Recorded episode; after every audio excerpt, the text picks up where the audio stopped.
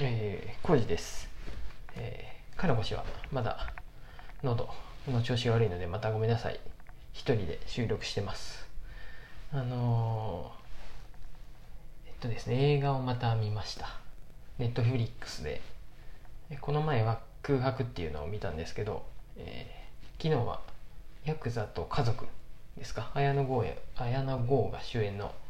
ヤクザと家族ザ・ファミリーっていう映画ですね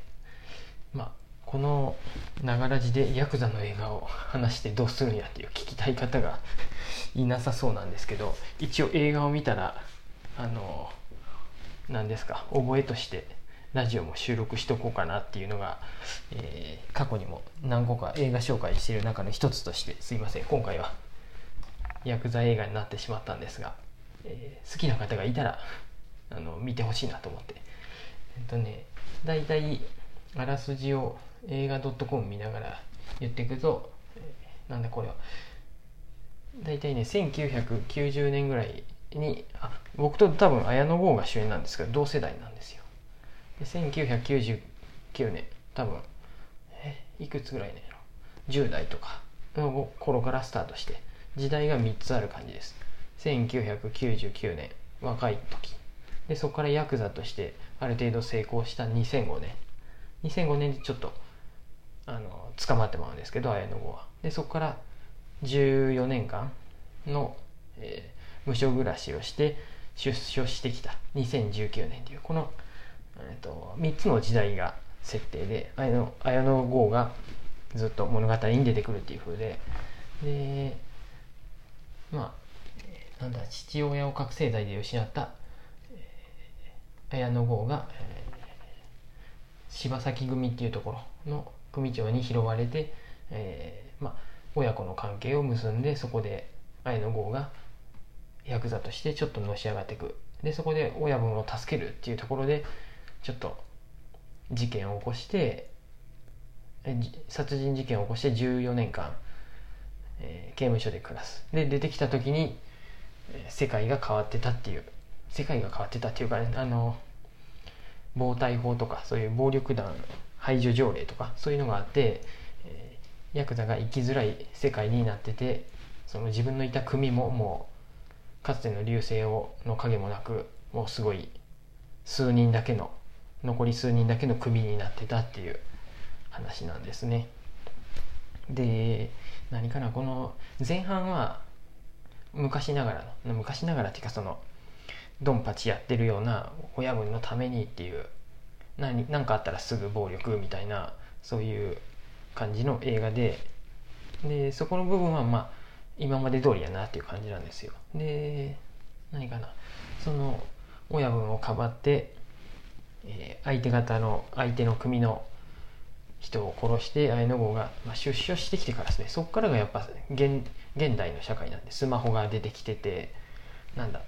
動画を撮るとかそういう世界になってて。あただ携帯自体がもうそうだ。この物語でもあるんですけど携帯自体をヤクザの人は普通に契約できないとか。あとあとはちょっとまたその後の話にもなるんですけど、えー、と組を抜けたとしても5年間は組員と同じ扱いを受けるんで、えー、と組あの綾野剛のえっ、となんだ同期とか、えー、と自分の下の子射程とかも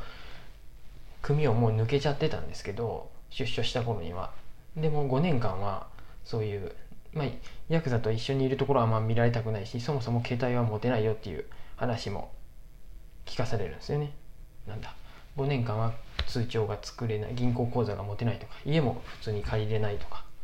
で何？多分仕事の制限もあるとかそういう風なんですよね。そんな中で結局、えー綾野剛も組をまあもう組ほぼ、えー解散ってわけじゃないけど綾野剛も抜けなさいって親分に言われて組長に言われて綾野剛のも抜けるんですけどだからって言って、えー、と普通の生活ができるっていうわけでもないっていうそういう世界にえっ、となんだ日本になそういう社会になってたってことですね。世界じゃ社会に。でそこで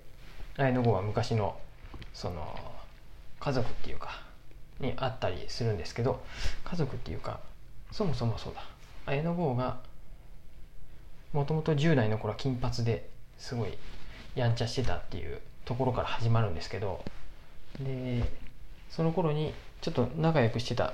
甥っ子みたいなちっちゃい小学生の子がいたのですけどその子が綾野剛が出所してきたら同じように綾野剛の若い頃のように金髪で出てくるんですよね。ななんかその時点でちょっとなんかこれはなんだろう。自分綾野剛にとってみたら自分の若い頃の自分を見てるようで、うん、危うい感もありながら、まあ、最後そのそこでその子を助けるがために綾野剛はちょっと動いたりする。助けるっていうかあれはその子を助けたっていうよりはやっぱなんか落とし前をつける感じで動いたんだとは思いますけど、うんうん、なかなかねかっこよかったです。後半がやっぱりそのなんだ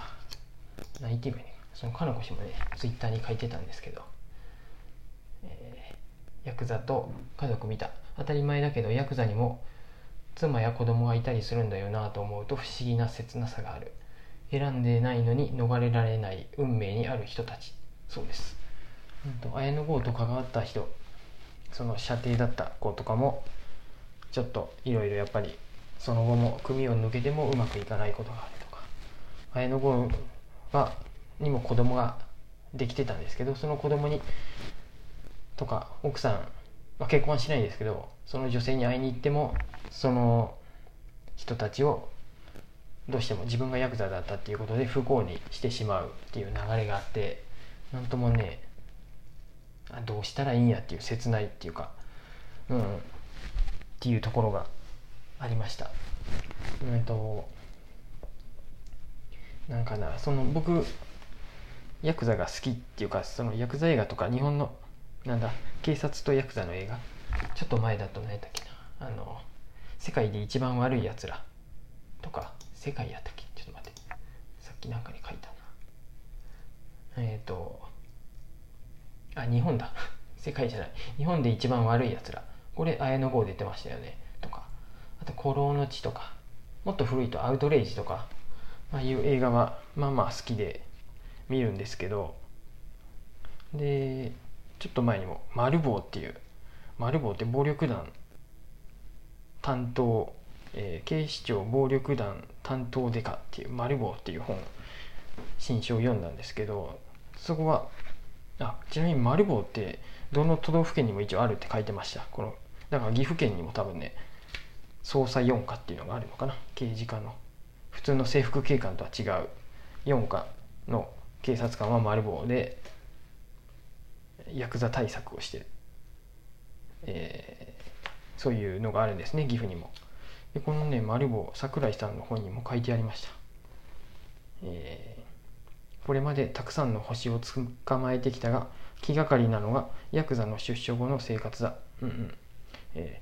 ー、ヤクザを辞めた後出所した後の生活は想像を絶する苦しさがある。社会復帰できるのはごく一握りで出所者のおよそ半分がまたシャバで罪を犯し刑務所に戻ってくる現状がある。これをどうしかどうにどうにかしないと社会から犯罪が減らないことになる、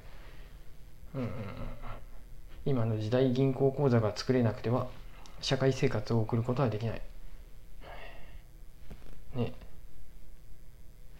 ヤクザのありさまを見て、えー、不良もヤクザになることをためらうと思う。昔のように組のために人を殺しても出所後組が残っている保証はないとか。うんうん。そんな感じでね書いてありましてもう本当に確かに映画の内容もそんな感じでラストはそういうところに向かっていくんでなんともねそのもちろん暴力とかそういうのはね殺人とかいけないとは僕にいけないだけでなく僕苦手なんで血とかは見たくないんですけどなんともねそういう部分はね、うん、切ない感じになってますね。多分予告編とかにも、うん、出てた言葉で、まあ、ヤクザに人権なんてあるわけねえだろうっていう警察官がマルボウが言うんですよね。この映画にもマルボウ出てくるんですけどそれに対して綾野剛が「その人権を奪ってんのはおめえらだろう」みたいな風に言っててなんかねなんかうんうん確かになって思いつつもどうしたらええんやって思いながら見てました。なのでこの映画これを聞いて難しいんですよね。一人で映画紹介するの。この前の空白のやつも、えー、収録終わった後に、まあ、そのまま配信はするんですけどえいやと配信はしちゃうんです。聞き直す前にとりあえず聞き直すとね一人のやつは特にうわあかんなって思ったりする部分があるんで、えっと、配信をしてまた聞き直していや僕全然うまく説明できてないなと思ってちょっと反省したんですけど今回もねなかなかうまく説明できてない見たくなるようにな、ね、説明がうまくできればいいんですけどなかなかすいません。そんな感じでとりあえずネットフリックスあとアマゾンのプライムでもあるのかな、えー、映画「ヤクザと家族」綾野剛が主演で誰やったかな。舘ひろしが組長の役。まあこれはもう似合ってますね。で北村幸也って人。これこの人僕好きな感じの俳優さんです。あとは誰かな。えっと金髪で出てくる子が磯村優斗君これもかっこいい若い男の子。丸坊は岩松さんっていう役者さんなのかな。見たことある人です。うんうん。よければ。ぜひぜひ見てください。そんな感じでした。うん。ありがとうございます。